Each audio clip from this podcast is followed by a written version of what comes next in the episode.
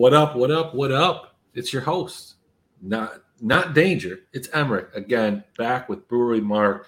Sans Danger for at least one more week. Uh, had some issues with a belt, not a you know not a, like a not some pants belt, but like a car belt. So uh, he won't be joining us today. But Mark, how you doing? Doing good. Another Wednesday night, and I'm super excited. Tomorrow is kickoff, and you know how I love showdowns. So Buffalo, LA, I am all about that. Yeah, uh, not excited about a showdown. Uh, showdowns uh, are terrible, uh, and I, I, think I'm going to promise myself that I'm not going to play a ton of them uh, this year. I'll probably play like a handful of lineups tomorrow, maybe two or three, just something really light because I mean, you know, football is back, and and while I, I trash on the product uh, mid-season, you know, it's always exciting to get it back. Like whenever a sport comes back out, it, it's great. Like, hey, I haven't had this in so many months. Whether it's hockey, baseball, football, uh, anything, and then you know, as the season progresses, it's like God, what a terrible product this is. But not, not you know, hey, not not initially, right? Uh, so right. we're excited. We've got a game. Uh, you know, I moved around some of my appointments. I did what I had to do. Uh, they originally had me scheduled really, really late. I moved that up an hour and a half, and so I'll be good. I'll be able to, uh, you know, catch the entire game. My wife's not excited. Uh, she prefers League of Legends season. Quite frankly, I do too. Uh, but I'm not totally sure why, because uh, my time commitments are, are much much more demanding uh, in season for that. Is, that because uh, she's sleeping while you're watching League of Legends overnight? no, I don't. I, I, really don't know. Like, uh, quite frankly, because when it comes down to it, you know, I'm doing uh, several several hours of shows. Then uh, maybe she's thinking like my schedule from last year, which is not going to be the same for football. I mean, last year you know, it was like one to two shows during the week, uh, one to two shows on Saturday, and then a Sunday commitment, and then you know the the main room uh, of our place is then committed to you know the multiple TVs. Let's go, let's watch this, and uh, right. uh, you know, so so there's all that. Um, so I'm not sure. I don't know. She doesn't like it. She doesn't like watching League of Legends either. So I mean, I don't, I don't, I don't, I don't see what the uh, the difference is, but nevertheless. Uh, so we're here. We're going to be running this, just me and you. Uh, Danger couldn't make it, as I said in my intro, and maybe I've got to kind of refine the intro for this show because I, you know, I didn't know what to go with. I, I kind of just went off from uh, from the hip. Uh, felt like it could have been better, but that's okay. Uh, hey, that's, that's all right. That's what, how we do it around here. Yeah, I mean, look, it is what it is, and it'll continue to be that. But let's go ahead. Let's dive right in to the first and foremost part of this show that isn't the namesake, what kind of beer are you drinking? Okay, so uh, this popped up uh, in Meijer's uh, online cart today, so I went curbside. So never had these before. This is um, a blood orange IPA from 21st Amendment Brewery, which is an excellent brewery, but I've never tried it. So we're gonna give it a go here. They got a nifty little can.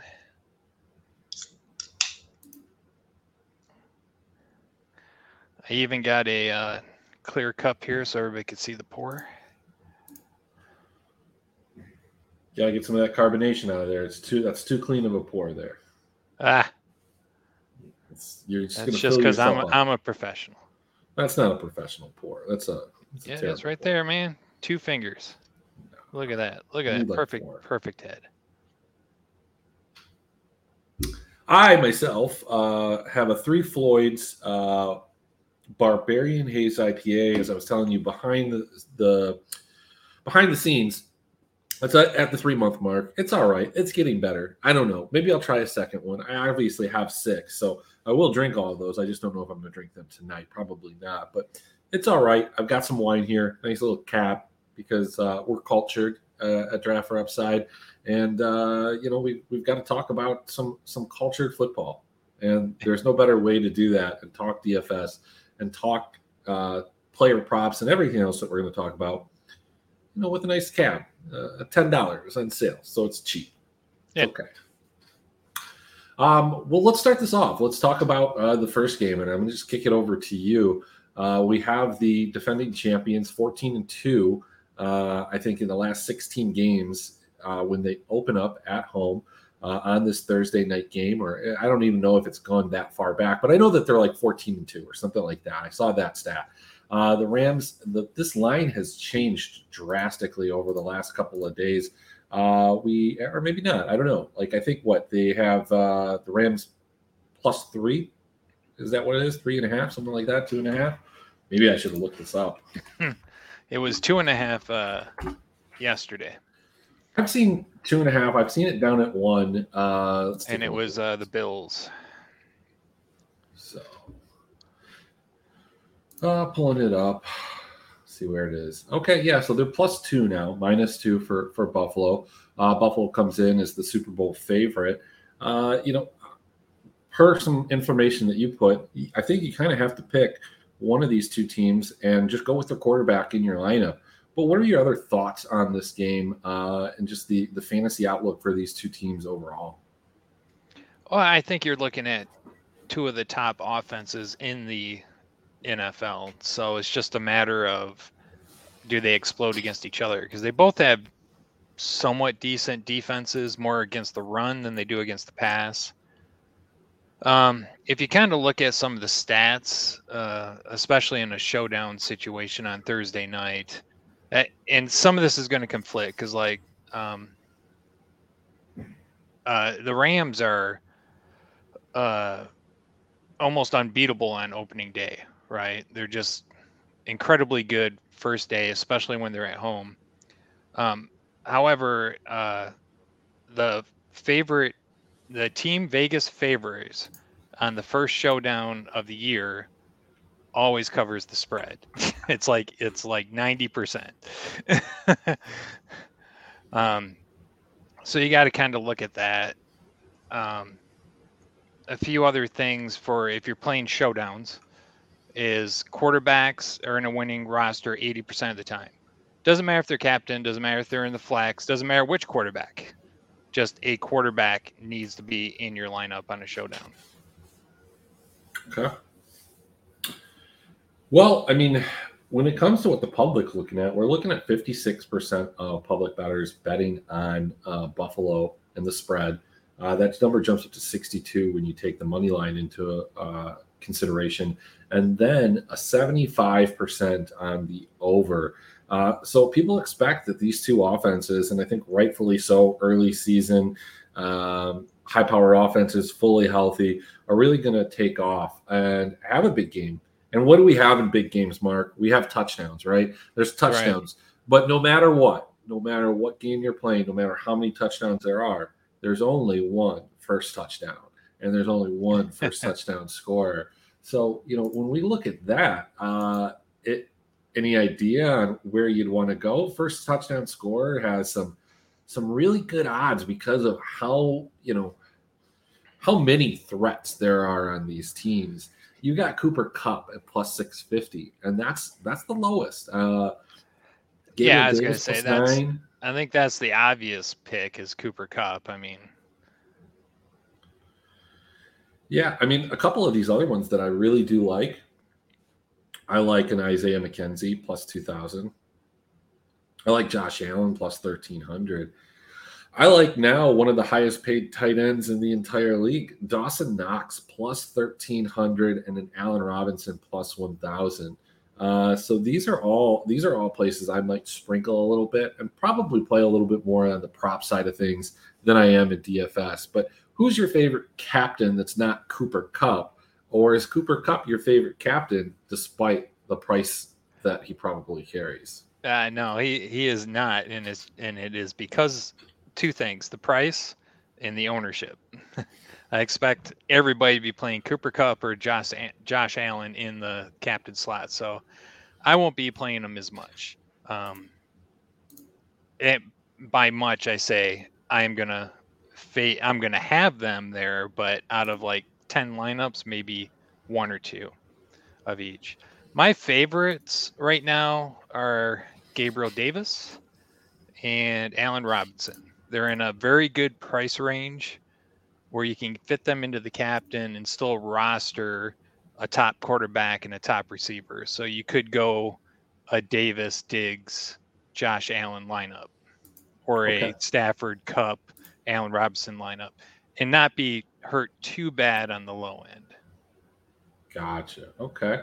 Well, I mean, if you are putting like a Cooper Kupp in the captain spot, and then you're going with a, a Matt Stafford per kind of the the tidbits that you said earlier, uh, or or maybe just released to the uh, draft for upside uh, Discord, um, you, you got to have Stafford in there. That's a ton of salary. You know, where are you going to save some money, regardless of whether you have Cooper Kupp as your captain or not? I think the majority of people will probably go to the aforementioned Isaiah McKenzie down at 2,400. Um, but I don't know. Like, do you do you take a more balanced approach and try and jam in like a Dawson Knox and an Allen Robinson? Uh, any interest in a guy like Cam Akers, who uh, I don't know if he's fully healthy. I don't think that he is. And how much is he really going to, you know, how much work is he going to see and is he going to score a touchdown? Is the big thing. Yeah, so running backs in my mind are a question mark in this game. The the strength of both defenses are against the run. And like you said, Cam Akers, we don't know how healthy he actually is. He's he's kind of an upper middle salary. I found myself rostering Henderson more um, with the cost savings you get in that salary. Um, I uh, McKenzie, I think will is going to be insanely owned at his price. he, he he could he could easily be forty percent owned in this slate um, at the price that he's at.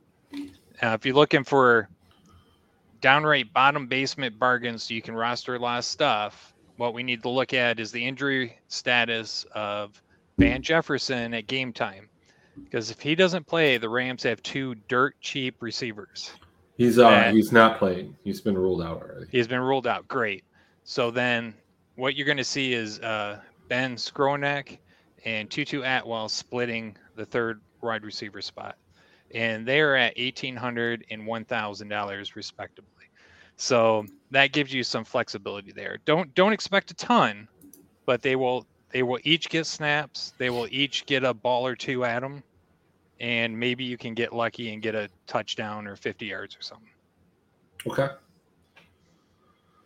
Well, look, like I said, I'm not excited about the showdown. So that's, I mean, that's that's the gist of it. So let's let's move on to the the real games the games okay. that are on the main slate. Where oh, and by and, and by the way, for our for our audience, um, I have a complete breakdown of this showdown in our private Discord, and right now you can get that free until October first by signing up at our Patreon. That's uh, patreon.com/slash draft for upside. Awesome. Well, let's hop right into it, Mark. We've got the New Orleans Saints at Atlanta, divisional game. Uh, it looks like they're a five and a half point uh, favorite here. Falcons looking to be uh, possibly one of the worst teams in the league, but there there are some pieces here that you might be interested in. This game has a really low total. Um, you know what what's the outlook here? What are you looking at? Is there anything that interests you? Uh, a ton on the New Orleans side. I'm a huge fan of New Orleans this year.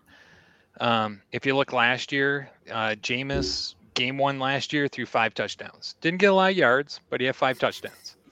This year he's got Michael Thomas in the game. He's got Kamara in the game. Um, they added uh, more to the offensive line. They all, already have a uh, upper middle half defense. So I really see New Orleans kind of rolling Atlanta here a little bit. Um, so man, I'm first first roster I made had uh Jameis is the quarterback, and uh and Kamara as my running back. That was kind of my combo. Yeah, Kamara coming in, uh, you know, on early projections, relatively low owned compared to the field.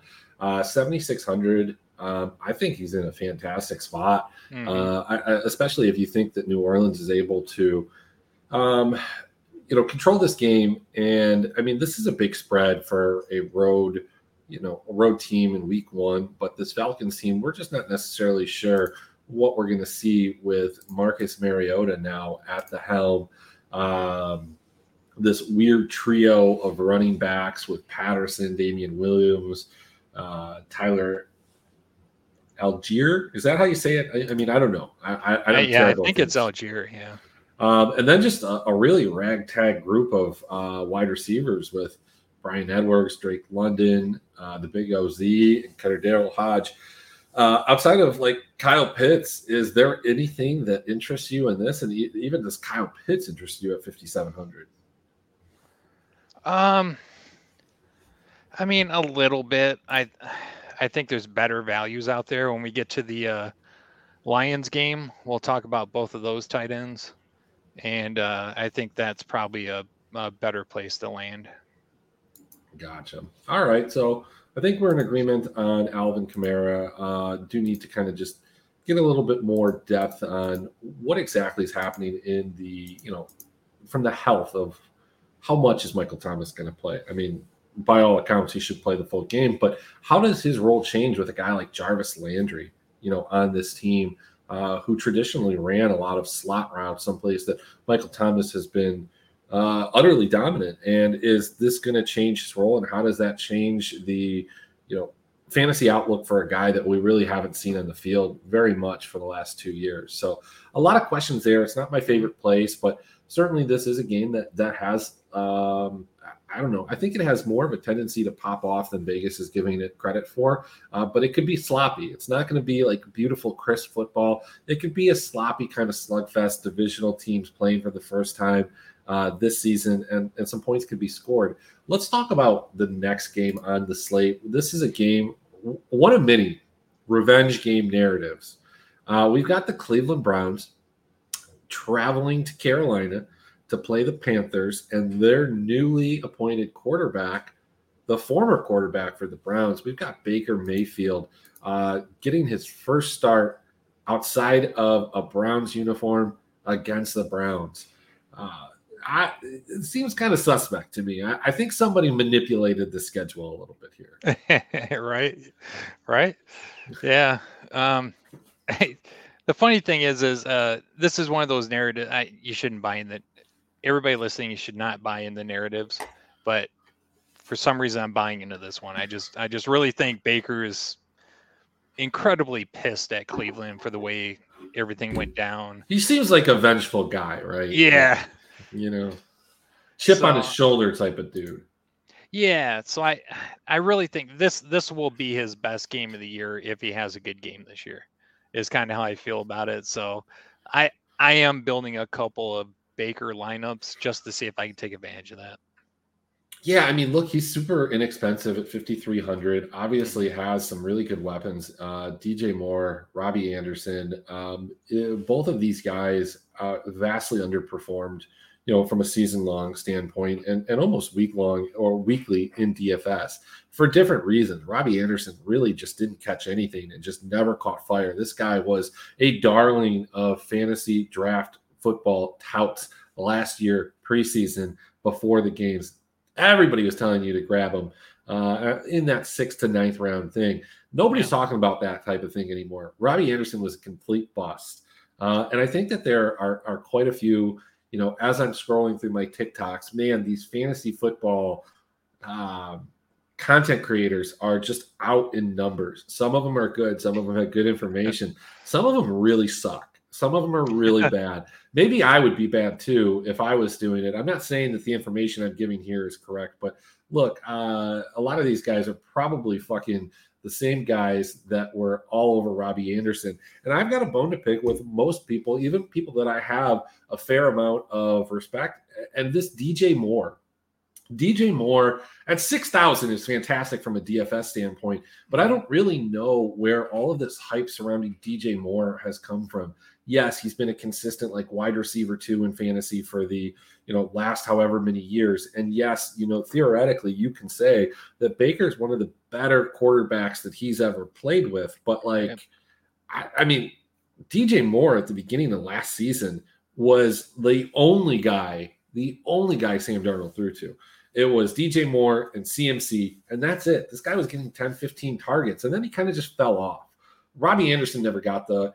Uh, the I guess the thing is that DJ Moore and Robbie Anderson dealt with a lot of uncatchable balls. Sam Darnold was like the least accurate quarterback in the NFL last year, and uh, Baker, for what it's worth, is fairly accurate. I don't know, man. Like this, this is not a game that I want a lot of exposure to. I have Christian McCaffrey coming in as one of the highest owned uh, guys on the entire slate at 8,500. And man, I just I don't think I can do it. This isn't the spot. I don't like anything here, with one exception. Nick Chubb. I think Nick Chubb at 6,500 scores a touchdown. I love playing Nick Chubb. Uh, he's always just that one run away. It feels like this dude is like per, like perennially at 96 yards and just you're just waiting for him to get that like extra four yards to get the three point bonus. Yeah. Yeah, I can I can buy Nick Chubb easily. I I would say eh, in a GPP, I'm not playing CMC. He's going to be way too owned.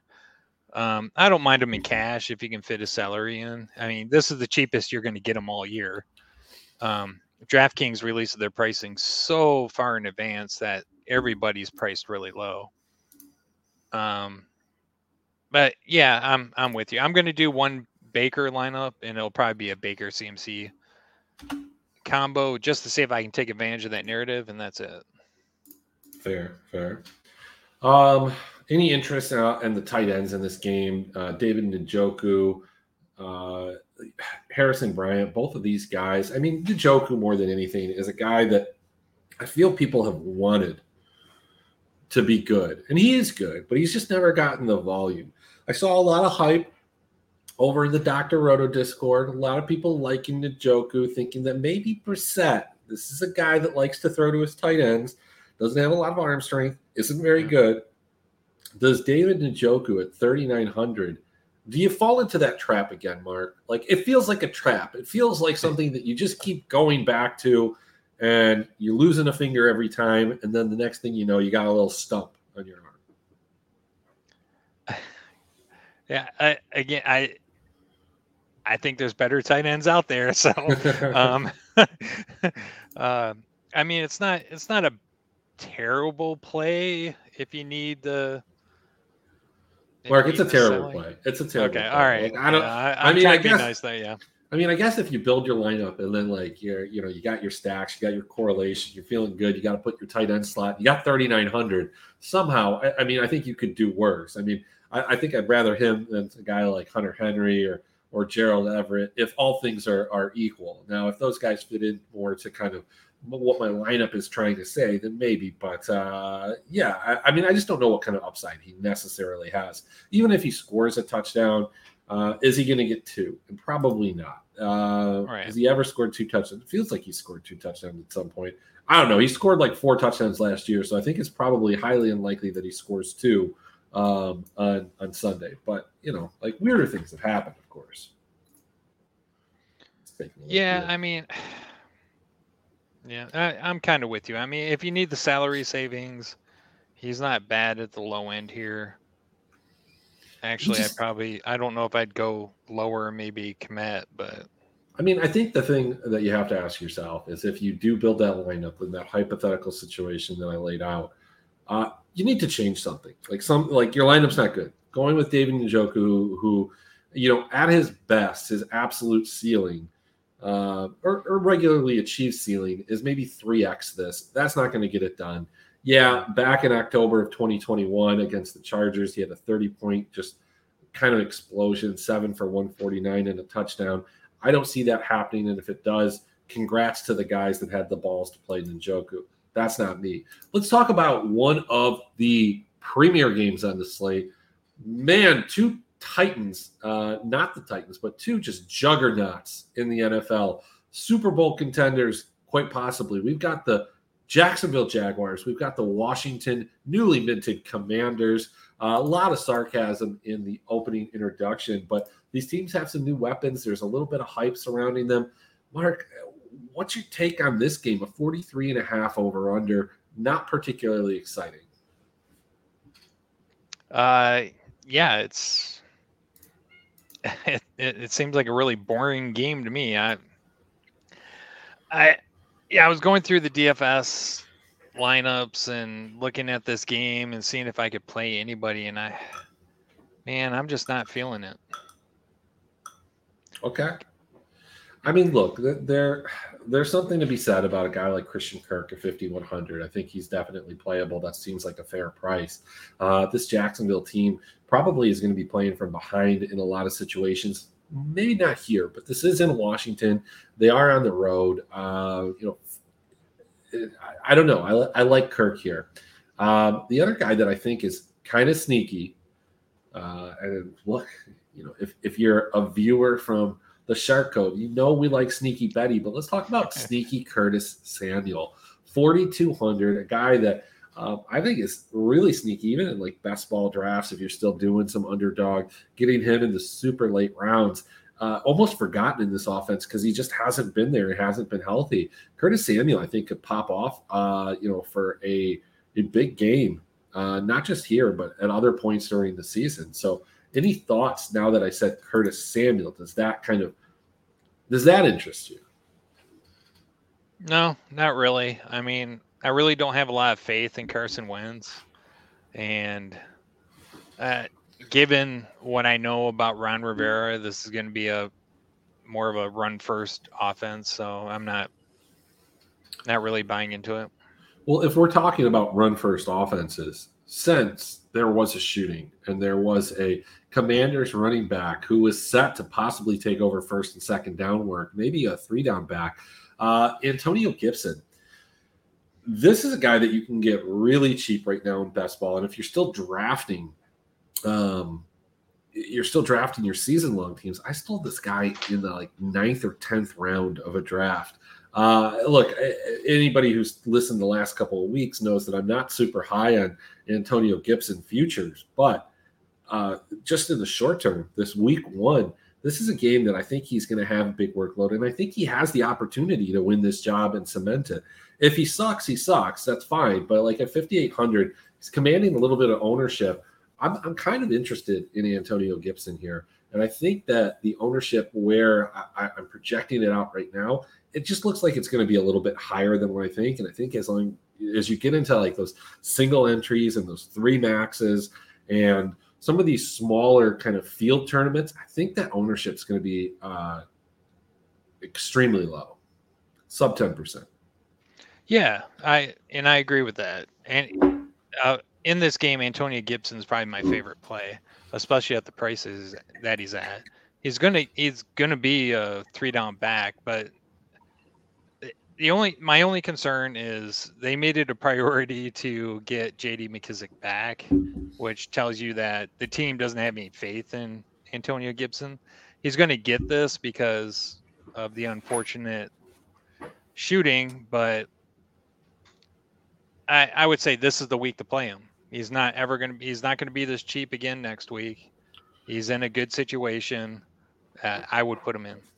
Yeah, I'd rather play Antonio Gibson than like a JD McKissic at 5,100. Uh, that just doesn't make a lot of sense to me. Yeah. Um, one of the guys that has low ownership but has had a lot of buzz is Etienne. And 5,600, it is tempting. What I've seen a lot uh, in, in, in some of these. Uh, you know videos and things that pop up in my feed and my for you is people talking about guys like Etienne or guys like Michael Thomas who we mentioned earlier. Like he's really got to show me first before I roster them, and that's the I think that's the complete wrong way to approach it. Like if he's shown you that he's going to be you know, an every down back, or he's shown you that he's going to have good production, two things are going to happen. First and foremost, his price is going to go way up. Yep. Second, he showed everybody else, and they know it. So you really got to be early to these type of parties. And I think Etienne, uh, at what his projected ownership is, uh, it, with all the buzz and everything and all the hype surrounding it, you know, maybe this this Washington defense sucks. Like I, I think that there's still this. Uh, I don't know. They, they still have this reputation from the defense from two years ago. Last year was not a good defense. Chase Young is not playing in week one. Uh, they're not really happy with him either. So, you know, I don't know, man. I think Etienne, I think Gibson, both of these guys are, are kind of interesting to kind of sneak in there. It is a 43, not my favorite place. Um, let's go on to a game that I think you have been waiting for us to talk about. You and I are exponentially higher on one of these teams than probably the field, probably than we should be. Maybe it's because you've been drinking some of those beers when you are – uh, watching some hard knocks, but we've got the Lions. four point dogs to the visiting Eagles. Jalen Hurts like is projecting to be the highest owned quarterback, 6,800. The Lions are absolutely terrible at not only stopping the run, but they've been bad at stopping running quarterbacks. And this Philadelphia team scored a ton of touchdowns in the Lions last year. Did they not? Am I am I remembering that correctly? No, you remember uh, it right. and uh, you know, they don't really have a clear running back. You know, Miles Sanders uh, a little banged up. You've got Gainwell, you've got Boston Scott.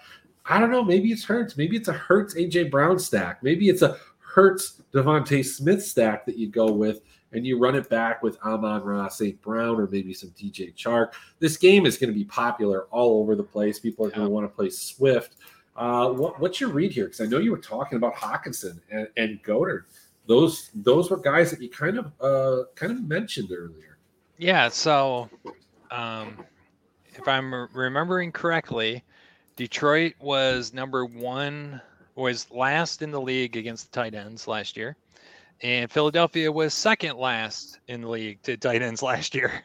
Um, so here, I don't know if this is a hot take. I don't know how the rest of the DFS field is thinking about this, but this is a case where I'm building a double tight end lineup. Oh, oh, Mark, that is disgusting. It is, but man, if there's ever a case for it, this is it. This this this will be the best game for both of these tight ends to go. And we're talking about Jalen Jalen Hurts. I I really think he's going to have a good game. So you know, my main stack here is going to be Hurts and Goedert with a Hockenson run back. Yeah, so the Eagles were one of the worst teams against tight ends. They allowed uh, more receptions, 107 than any other team, 14 touchdowns, which also led the league. Detroit was ironically one of the highest in yards allowed, second highest, it looks like, yeah, second highest. Didn't allow a lot of touchdowns to tight ends, but that's basically because they just gave it to, to running backs and guys running in. But um, that's interesting. Look, I, I, think that that's a good strategy when we're talking small fields. It's definitely not something that uh, like a double tight end lineup just I don't know, man. Like it just doesn't feel like that's a like a milli maker, especially if you're playing in like one of these mega huge milli maker, like the five dollar where you have uh, uh, people just getting tickets, or is it ten? I don't know. I don't know how many how many people in there are gonna play double tight end. That's like a no no. Well, well, this is correct. While you will have a unique lineup, I, I just don't think you're giving yourself any win equity. Is what the problem is. The ceiling on that player, that set that that flex spot is so so valuable. The score that you're going to need in such a mega large GPP like that. I, am going to tell you that like I don't have to look at the Sims to know that um, a lineup with Goedert and Hockenson shows up in the optimal like never. uh, like so, um, maybe one of those two guys or, or some variations. But yeah, like look, if you're playing like I don't know a thousand person or less, or five hundred person or less, or you know, something like that. I think that that's viable. I, I think you might want to move that maybe over more to quite possibly something like uh, FanDuel. Uh, I think FanDuel putting that in the flex spot. Still, the same thing exists. You're just taking away a lot of win equity from yourself and your absolute ceiling. Um, but Mark, I know that you built a, a, crazy parlay, and you know it's one of those things for me that I, I feel like I want to believe that the Lions are going to win this game. Yeah. It feels like, but I feel like it's a trap, man, because I, I feel this way.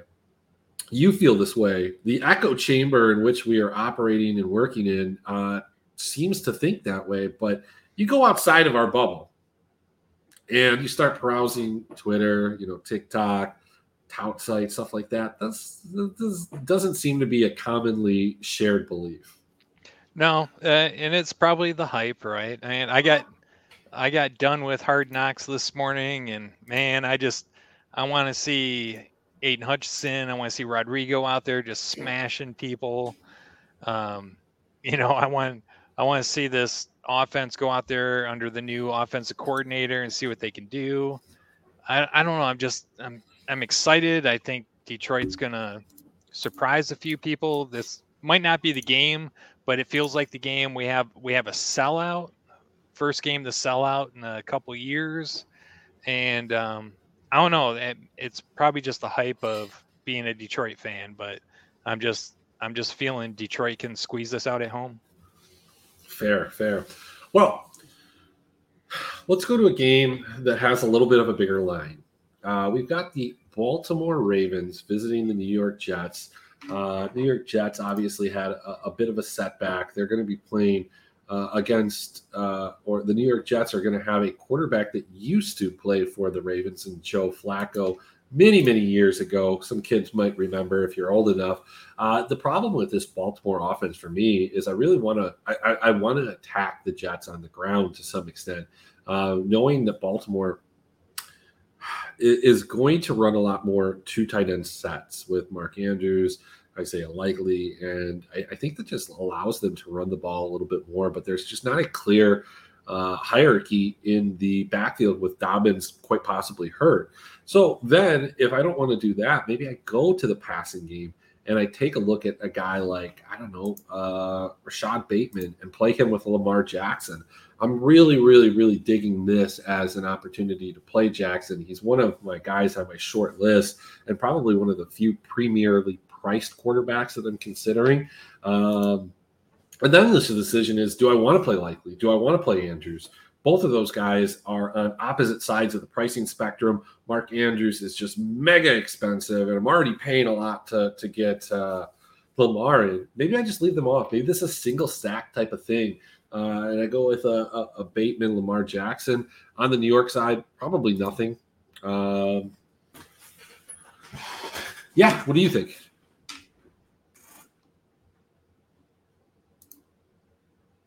You're muted.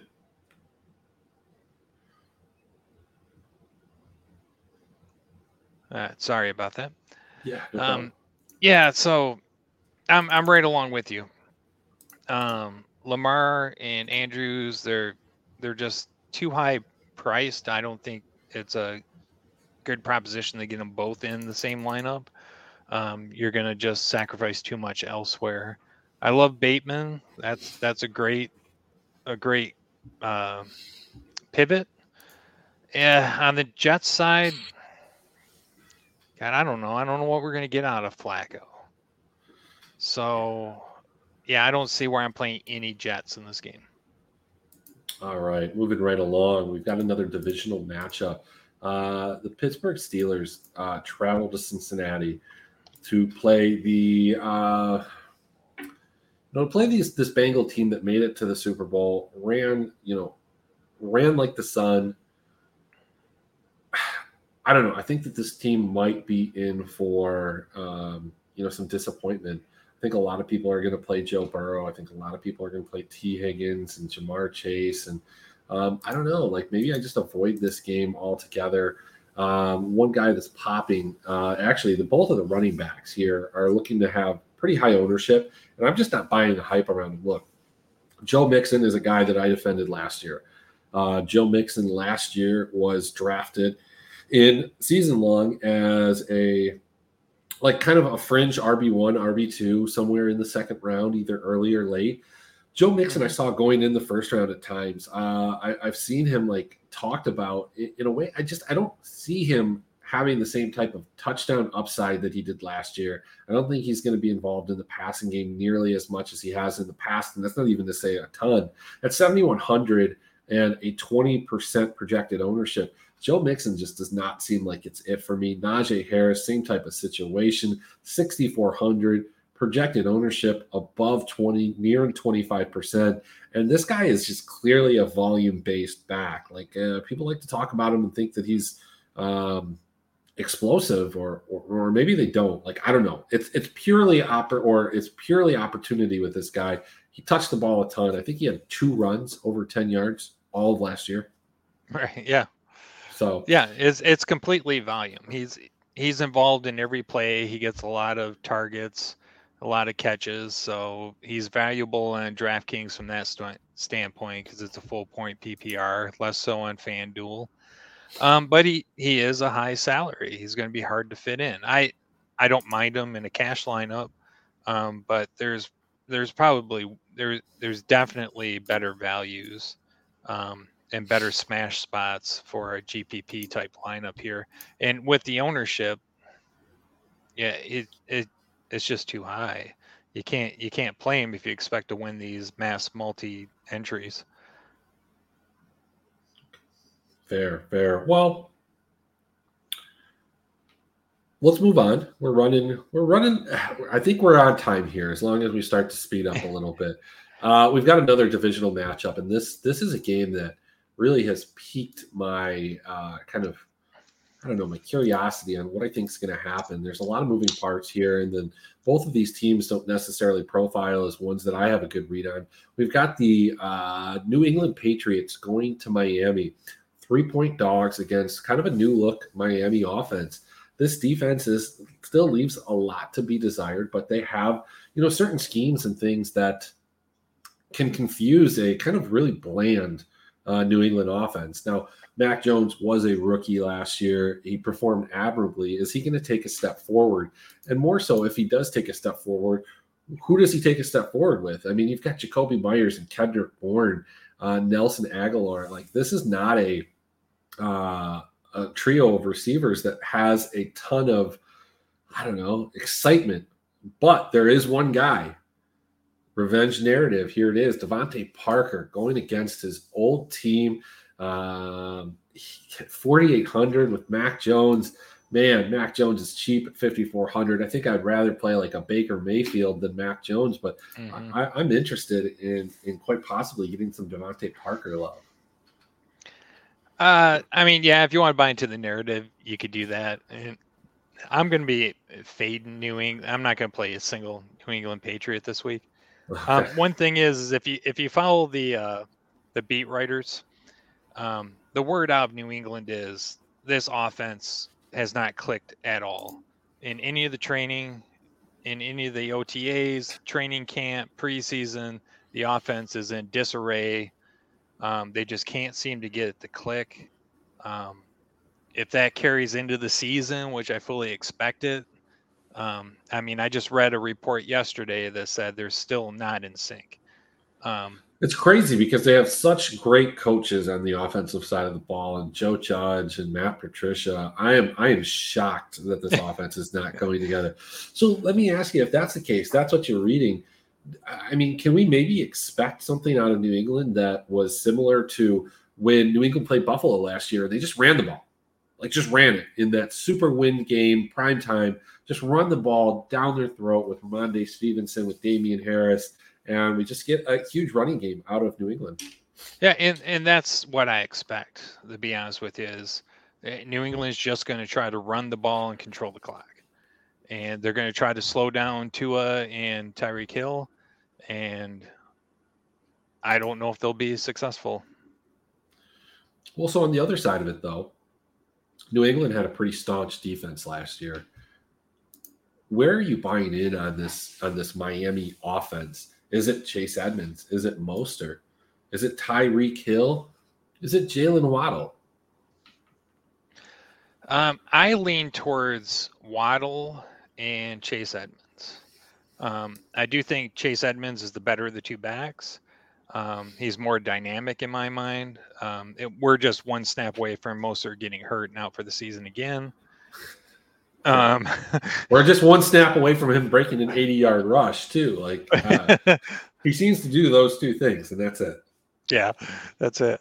Um, and I just think, I, knowing Bill Belichick and his defense, they'll do everything they can to take Tyreek out of the picture. So I, I think that opens Waddle up for some um, extra targets. And and from everything I've seen, Tua's doing had his best off season. Uh, you know, take it for what you will from uh, Miami beat writers, um, but he looks really good. So, um, and he's throwing the ball deeper. I mean, that's why they brought Tyreek in is to try and stretch the field.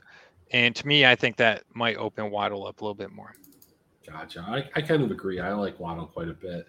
Um, next game on the slate San Francisco and Chicago. Chicago's offense looks absolutely atrocious. Uh, it's so tough gross. to like almost anybody on this team. Uh, David Montgomery has always been kind of a volume guy.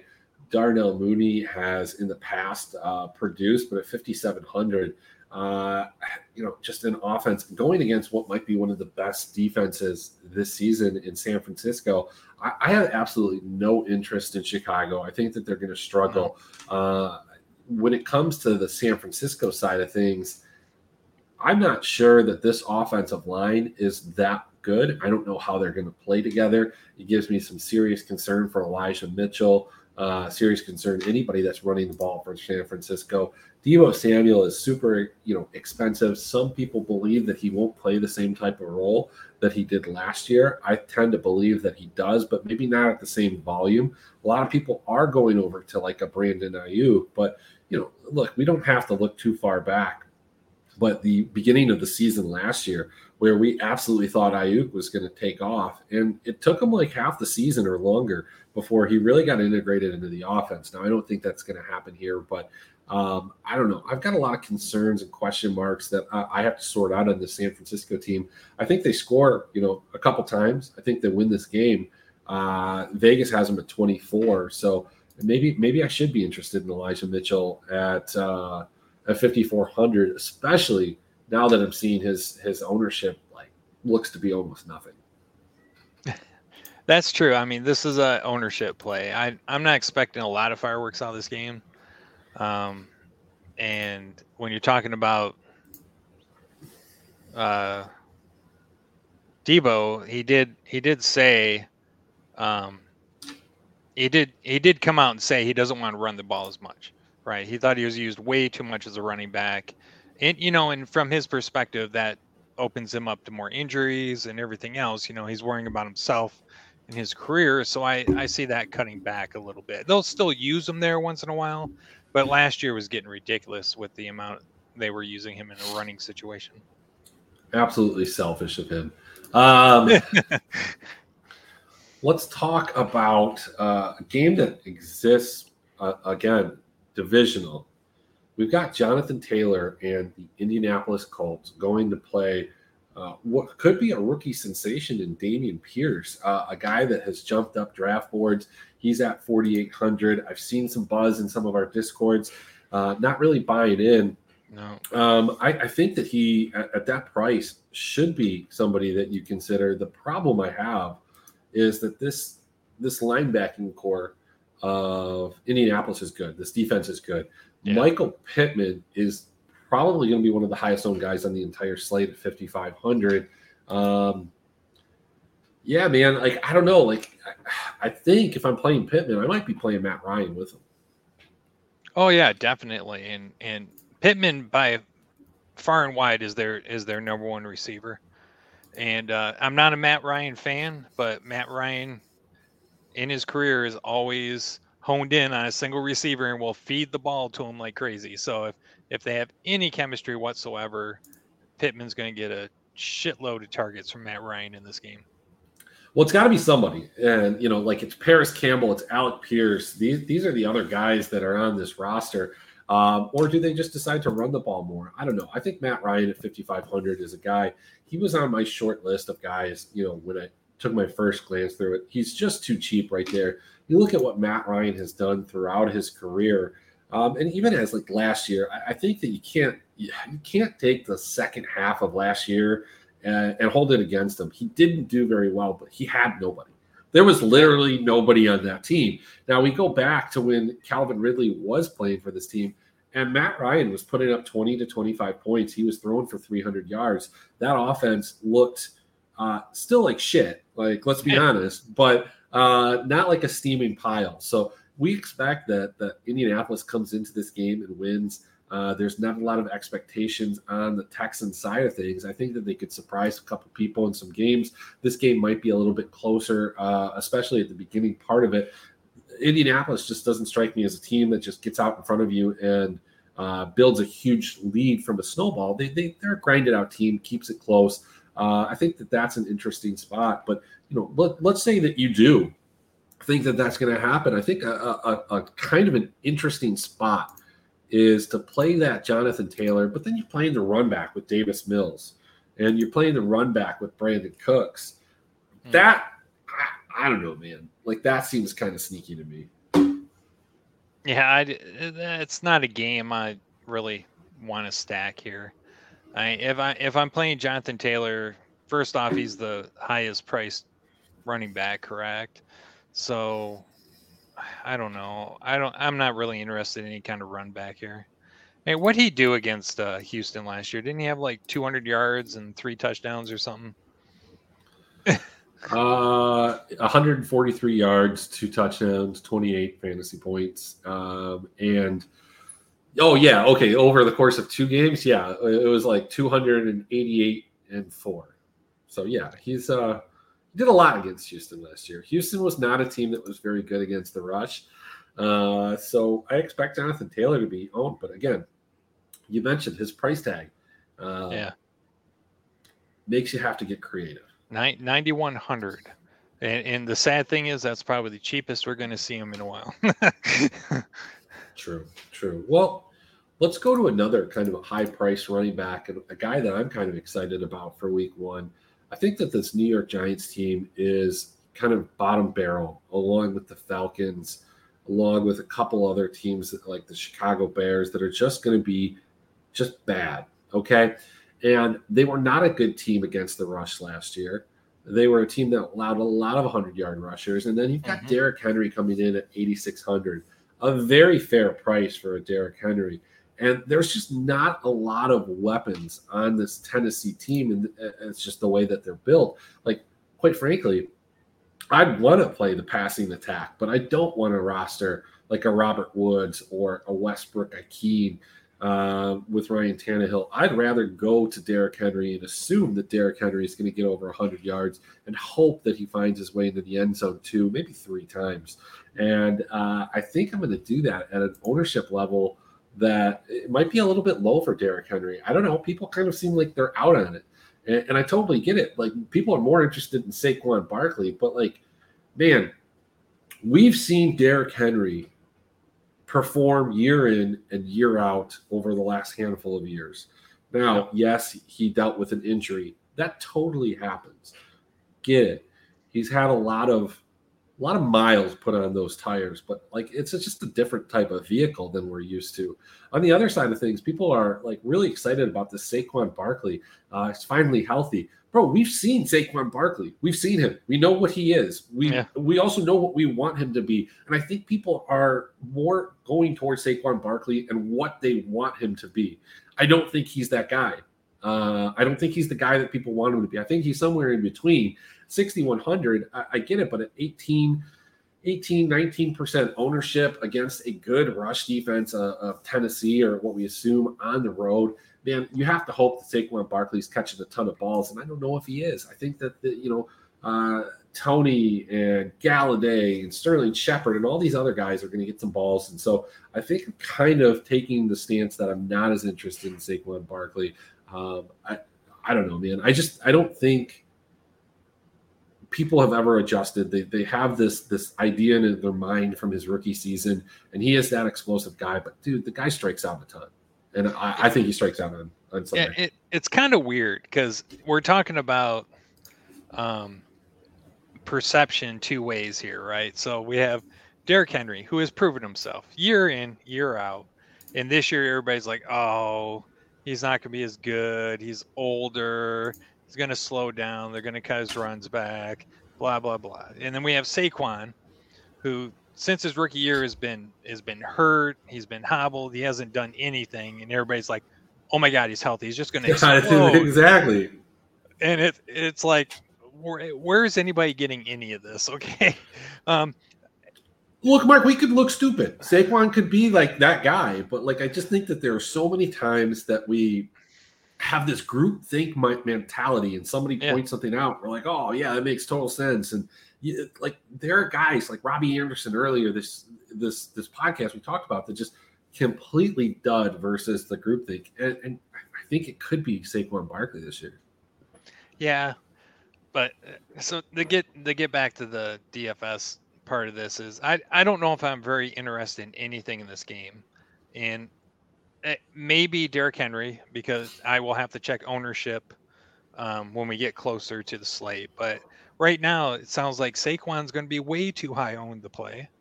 Um, so if, if Derrick Henry is a little lower ownership, yeah, I'll throw him in a couple of lineups.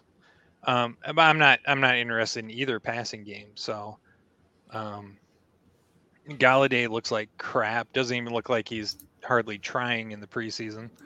I I know they said he was hurt, but I don't believe it. Not um, a believer. I mean, what do you mean you don't believe it? He's always hurt. I think that's pretty believable, right? Yeah. I don't know. He just looks so disinterested there.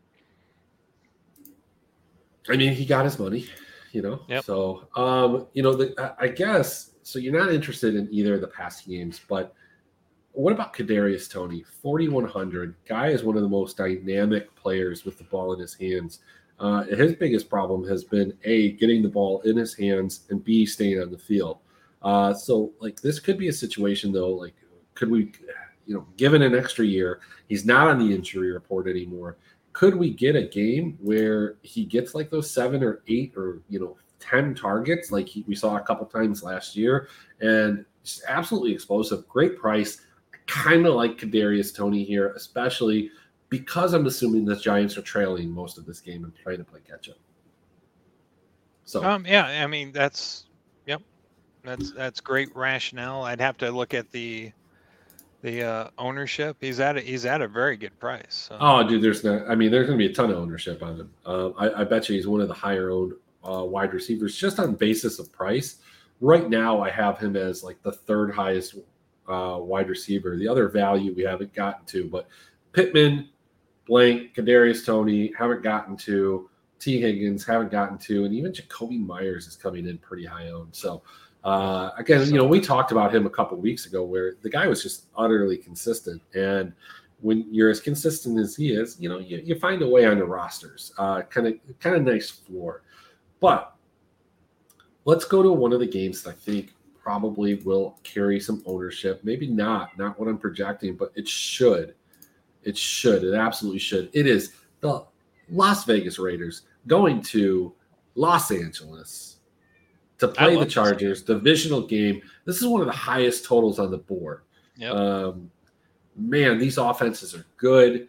The the Chargers last year were bad at stopping the run. Does this open up an opportunity for uh, Josh Jacobs to, I don't know. I mean, I, I want to believe that Josh Jacobs, partially because of my season long teams and my best ball, is going to have a great season. But, you know, by all accounts, I've heard that this is going to be a committee, but like, you know, this could be a game where Josh Jacobs goes off and goes off at sneakily low ownership.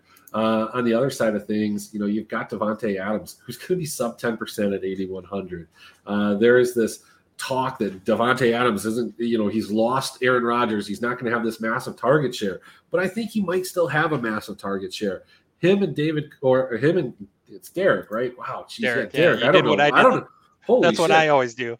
I don't know where David Carr came from, but look, they're boys, right? And we've talked yeah. about it, and we've seen this in the NFL when a quarterback and a wide receiver have this this uh, friendship bond, the power of friendship, Mark. The power of friendship is strong. It worked for IG in 2020, uh, at least to come back together and, and, and get uh, get a nice run. The power of friendship won them a, a world championship. Uh, the power of friendship here for Davante Adams and Derek Carr could be similar to the power of friendship that excelled uh, Cooper Kupp to be one of the elite wide receivers in the league. Uh, it could be the power of friendship that made Stefon Diggs one of the elite wide receivers from a production base when he went to Buffalo after they were playing a ton of Warzone, him and Josh Allen. I think Davante Adams could be the same guy that he's always been. The question has been like that extra upside for Davante has always been the red zone usage and that he was like the premier touchdown scoring wide receiver because Aaron Rodgers looked to him. There are other weapons here, but I think Davante Adams can still have a real big game. Yeah, I I love that combo, man. I'm I'm I'm putting that stack in many lineups. I'm gonna start with that. Um, it's like you say, there's there's an article that came out this week how they almost died together in college. You know, they're they're they are best buds. Um, you know, Derek Carr went to management, went, you got to get Davante over here. I want him. I want him as my number one receiver, and I, he's he's to use him. I mean, I don't see where this is any difference from the way Aaron Rodgers uses them. So, Um, I see lots of targets. I think he's going to be a big red zone um, target as well, which is going to take some balls away from Hunter Renfrow and and uh, Walker, I mean, I, yeah, but look, Hunter Renfrow is now going to actually have a threat on the outside. Hunter Renfrow is yeah. not going to see the same type of coverage that he started to see last year, so I think that he's going to be viable at 5,800. I, I maybe a little rich right now. Uh, Darren Waller, I don't know, man. I get it. Darren Waller's good, but like Darren Waller disappears for long stretches. Somebody mm-hmm. offered me Darren Waller in uh in season long as a trade, and it's like, nah, man, I'm just not. I'm not interested in, in, in, Darren Waller. Uh, I'll, I'll rock with Gerald Everett and Evan Engram and like all these other bad guys because I don't want I don't want that Dev, or Darren Waller kind of roller coaster. Um, on the other side of things, you know, Austin Ekeler went super high, but he's 8,200, man. That guy is expensive, especially when you have a guy that I'm really high on in this offense, cheap. We've got Mike Williams. I've seen him projected in different places by people I respect as, you know, a top wide receiver this year, wide receiver one inside the top 10. Mike Williams is obviously on your start list if he's on your season long team, but is Mike Williams starting for your DFS team this week? I, I think it's uh, very viable. Um, is he my preferred choice on this team? No, but if you want to do a double stack, that's who I'm going to go with. He is my preferred choice. I would prefer him over Keenan Allen if that's what you're alluding to. Uh, I my my main stack is going to be a Herbert Ekeler. Um, I know it's expensive, but that would be my preferred stack. If I'm going to go double stack, I'm going to throw Mike Williams in there, and okay. I I will do a uh, because Ekeler is uh, what is he one two the fourth highest um, priced running back. Yeah, if I'm going to go just Herbert one receiver, I'm going to go Mike Williams. Got it. Okay. Uh, we're running short on time here. We're running over. We've got Green Bay. We've got Minnesota, another divisional matchup, a game that uh, two years ago had some absolute fireworks in, in week one and was part of the optimal lineup. But like this Green Bay team looks different. They don't really have anybody at all. I mean, I've, I've heard people kind of slumming it, assuming that Sammy Watkins, based off of his week one production the last three years, which has been three of his better games in that time frame, as, as a guy that they want to play.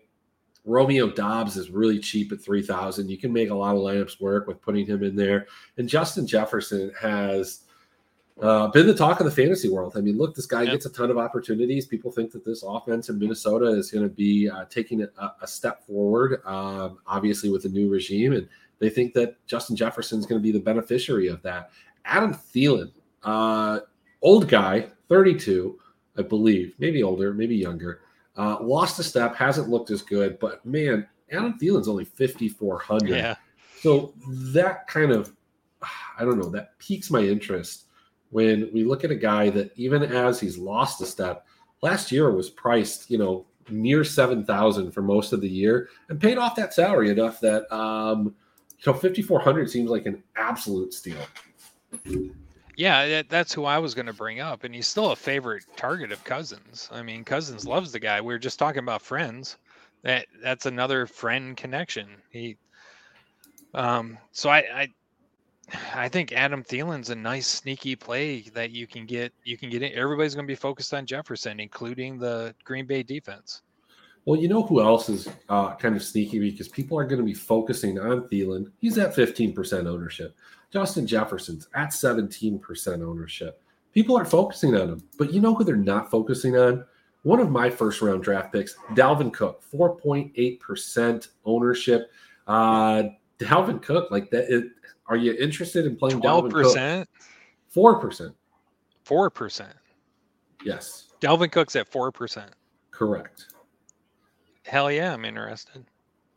Dalvin Cook's one of the. uh I mean, there are a couple guys, but he's like one of the premier guys, like the S tier guys. That's under that ten percent. Um, Ekeler, obviously, because of his price. Kamara, uh, and Cook, those are the three guys that are sub 10%, but look to have huge roles on their teams. Um, I, I, think that that's an interesting place, um, especially if you want to build like, I mean, I don't know what it looks like on FanDuel, but a lineup with like Derrick Henry and Dalvin Cook kind of sounds interesting to me. I don't know how you can make that work. They're both expensive guys, but uh, let's go to this last game. Mark. Kansas City, 29 and a half. Patrick Mahomes, no Tyreek Hill, but he's got, you know, MVS. I know you like MVS. I think you have some warm feelings for MVS. No, that's got, not. That's danger. Ah, okay. I like got, Juju. Well, we've got Juju. We've got Rondale Moore. Uh, we've got Arizona. This is in Arizona. Arizona is a four and a half point dog. Five, five and a half point, five and a half. That's how you do math. Rondale Moore is one of the highest owned guys at four thousand. I mean, Marquise Brown, newly acquired guy, also highly owned. What What are your thoughts on on this game? Is Moore for sure playing? Wasn't he banged up? I don't know.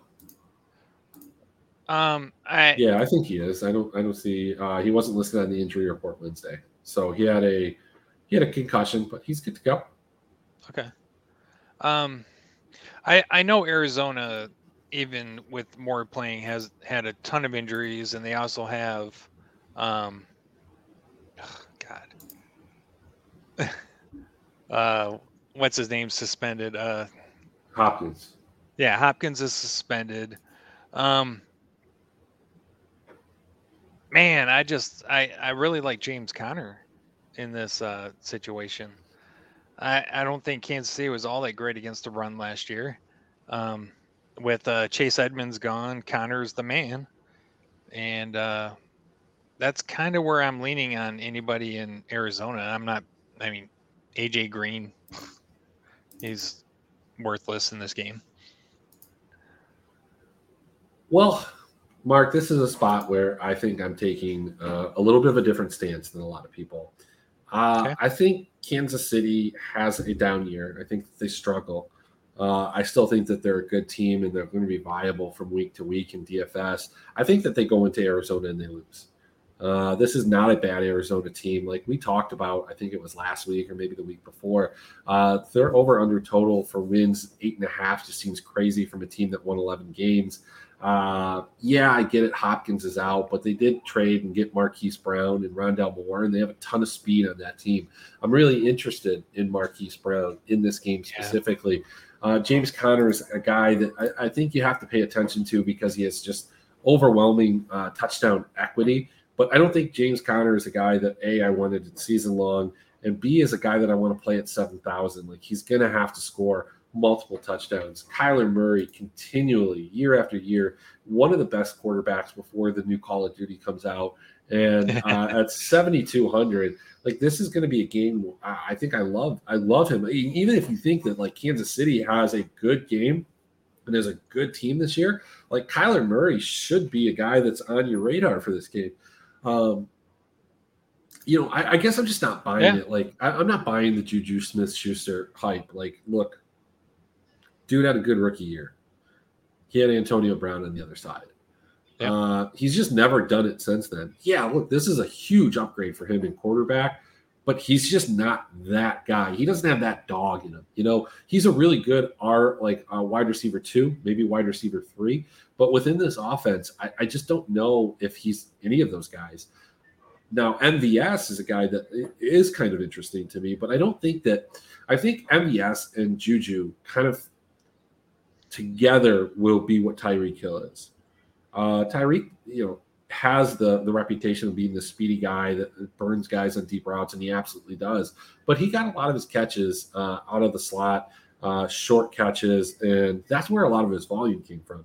I don't think either of these guys end up having that volume, having kind of that breakaway speed with the volume, I should say. MVS is a guy that does catch a lot of deep balls, but I just don't think he's going to get, you know, 10 targets a game. Um, if I was playing Patrick Mahomes, I think MVS is a guy that I would play as part of the stack. But Arizona wins this game. That's my big stand. Kansas City maybe even misses the playoffs this year. And uh, yeah, that's that's kind of where I'm at. I'm not even playing. Uh, you know, Travis Kelce is certainly playable at 6,600. Um, I wouldn't hate that, but I'm playing some Marquise Brown. I might even play a little Rondale Moore. You know, look, Mark, I don't know. I might even play a little Rondale Moore with the defense. I don't know. I don't know. it hasn't worked yet, but it'll work one day, right? Uh, I like I like Hollywood Brown. I thought this was a good place for him to go. Um, I think Kyler's going to love him. Um, on the Kansas City side, we'll say one thing: Andy Reid um, currently has like the best opening day record of any head coach. He he for some reason just wins even back in his Philadelphia games days. Uh, opening opening day, whether it's on the road or at home. Um, but you know, I kind of tend to agree with you. I think it's going to be a down year for Kansas City. They can. Mahomes is great, but it's not the same team, and they're hoping that uh, Kelce is going to bounce back from last year. We'll see. All right. Well, that was first sit by Draught for Upside. Just a quick rundown of some of these games, uh, some of our initial thoughts. Obviously, these things are going to change over the next couple days with any additional news, uh, ownership, and just you know, just general mood changes. Uh, Mark, do you have anything in closing? Uh, no, not anything special. Just uh, if if you guys want to keep up with us, join us on our Patreon. Uh, we have a private Discord. You go to patreon.com slash draft for upside and sign up. We're we're going to give you free access until October 1st. You won't receive a bill. And we'll we'll be in those chats. We'll build lineups with you. We'll we'll help you out. We'll answer questions. It's season long, DFS. It doesn't matter. We'll even do prop betting for you.